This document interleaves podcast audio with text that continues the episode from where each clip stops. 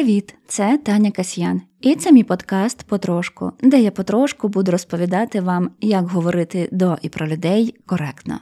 Це друга частина випуску, присвяченого темі інвалідності.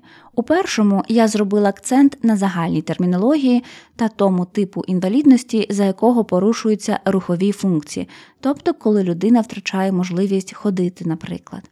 У другій я фокусуюсь на порушеннях зору та слуху. І перше, що вам варто запам'ятати, саме порушення, лише так, а не недоліки чи вади. Звісно, що слова вади, недоліки багато людей вживають без наміру образити. Якось я стояла у черзі на касу у новому супермаркеті і побачила там табличку. Вас обслуговує людина з вадами слуху. Ти попросили поставитись з розумінням. Я підійшла до адміністратора та пояснила, що слово вади у даному випадку некоректне, адже під вадами ми маємо на увазі риси, які не найкраще характеризують людину. Це щось таке, чого хочеться позбутись. Тоді як поняття порушення просто констатує факт, що людина може чи не може виконувати якусь дію, наприклад, не може чути, що говорити.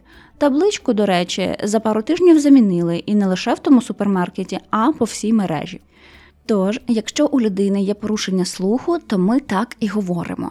Якщо ж вона взагалі не чує, можна казати людина з повною втратою слуху. А от говорити глухонімі некоректно. Буває так, що діти, які народжуються з порушенням слуху, можуть навчитися говорити, але їхня вимова відрізнятиметься від вимови тих, хто має слух. Так само люди, які не чують, можуть використовувати альтернативні засоби спілкування, жестову мову чи спеціальні картки. Тому вони не німі, вони можуть доносити свою думку. І ще як варіант, не чуючи. Навколо цього терміну мовці сперечаються, мовляв, такі форми не характерні для української мови. Але мова гнучка, і часом нові слова замінюють старі, які виходять поступово з ужитку. Як от глухі. Ви все ще можете почути такий термін серед самої спільноти людей з порушенням слуху, і навіть в англомовному середовищі, де глухі пишуть з великої літери. Але про це трохи згодом усе ж таки найбільш коректним варіантом буде людина з порушеннями слуху. Тут ще варто підкреслити, що люди з порушенням слуху можуть як читати по губах, так і використовувати жестову мову. Саме так, це окрема мова, у неї своя структура, правила та словник. Правильно говорити так і лише так жестова мова, а не мова жестів. А от якби ви зараз показали факт нашому ворогу, який обстрілює всю країну ракетами, то це вже мова жестів, її використовує кожен з нас, коли щось пояснює, говорить, сміється чи злиться, та використовує рухи руками і міміку. Тепер про втрату зору. Насправді правила аналогічні: людина з порушеннями зору та людина з повною чи частковою втратою зору. Так можна і треба говорити. Незрячий, незряча це допустимий варіант, але не всі люди з порушеннями зору з цим погоджуються. Слово сліпий все ще зустрічається і в медіа, і в нормативно-правових актах, але воно некоректно. По-перше, таврує людину, а ми ж пам'ятаємо про принцип спочатку людина, правда ж? По-друге, сам прикметник сліпий вже став метафоричним. Ми говоримо, та ти сліпий, коли маємо на увазі, що хтось не помічає очевидних речей. Але це зовсім не через порушення зору, а через небажання, нерозуміння чи обставини. Так само забудьте про слово дальтонік. Ми вже давно дальтоніками називаємо людей, які не мають насправді цього порушення, просто або замислили листа, переплутали кольори. Коли нам потрібно ж сказати, що людина не розрізняє кольори, ми таки говоримо людина з порушенням сприйняття кольору. І погнали до англійської. Тут є свої особливості. Однозначно табу фрази deaf mute, deaf and dumb, deaf without speech. Усі ці фрази перекладаються по типу глухонімий в англомовному середовищі. Так теж не кажуть. Ми вже з вами знаємо, що існує жестова мова. До речі, англійською це буде sign language. Якщо зустрінете абревіатури BSL чи ASL, то знайте, що це British Sign Language або American Sign Language, британська чи американська жестова мова відповідно. Далі не кажіть з артиклем the deaf, а також уникайте оціночних фраз по типу suffering from deafness, або afflicted by deafness, або Trapped in a world of silence. Знову ж таки, це ефемізм. Сама спільнота нечуючих людей у Британії використовує слово deaf, але пишуть вони його з великої літери D. Але цей термін саме про людей, які не чують та в першу чергу спілкуються за допомогою жестової мови.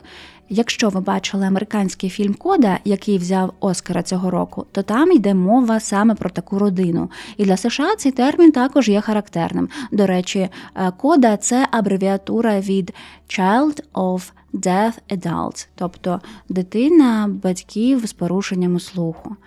А ще вони можуть казати hard of hearing person або person who is hard of hearing, коли мова йде про порушення слуху, а не про повну його втрату. А от як не бажано казати, то це person with deafness, person who is deaf, hearing impaired person, person who is hearing impaired, person with hearing loss. Так, якось неочікувано, і здавалось би, що деякі фрази досить нейтральні, але саме така культура в англомовному середовищі. В описі цього подкасту я залишу інструкцію від British Deaf Association. В асоціації пояснюють, що буває так, що коли людина втратила слух через хворобу або якісь обставини, вони воліють, щоб їх не називали deaf з великої літери, а навпаки, a person with hearing impairment. І думаєш, як же тут не заплутатись, якщо одні кажуть ось так, а інші інакше? Однозначної правильної відповіді немає і просто краще послуговуватись побажаннями самої людини. Ну, а як же говорити про порушення зору? Насправді рекомендації схожі. Забуваємо про a blind person, person with blindness, visually challenged person та sight challenged person. Натомість кажемо a person who is blind. Оптимальний і такий варіант, як a person with low vision. Його рекомендують в American Foundation for the Blind. Там також кажуть, що такі фрази, як partial sight, partial blindness та poor vision більше не вживаються. А от a person with vision impairment може зустрічатись, але як і у випадку з a person with hearing impairment, не всі його сприймають. То що ж робити? Знову перепитувати. Мені здається, що зараз, коли ви прослухали майже весь випуск до кінця, у вас пухне голова від купи термінів. Тому давайте підсумуємо. Найоптимальніший варіант для англомовного середовища це a person who is hard of hearing. Deaf з великої літери та a person with hearing impairment, але стосовно останнього краще перепитати. Якщо ж ми говоримо про людей із порушеннями чи повною втратою зору, то a person with low vision або a person who is blind. І ще кілька порад про те, як не говорити про людей, що мають інвалідність. Складіть в шухляду під замок фрази victim, suffers from, stricken with, poor, helpless, abnormal, normal, sick, healthy, differently abled. Ці слова закріплюють негативні стереотипи про людей з інвалідністю, а такі слова, як inspirational, special, brave позитивні. Але хоробрість людини не залежить від наявності інвалідності, так само не робить її якоюсь особливою. Кожна людина сама по собі особлива, бо кожен з нас унікальний чи унікальна.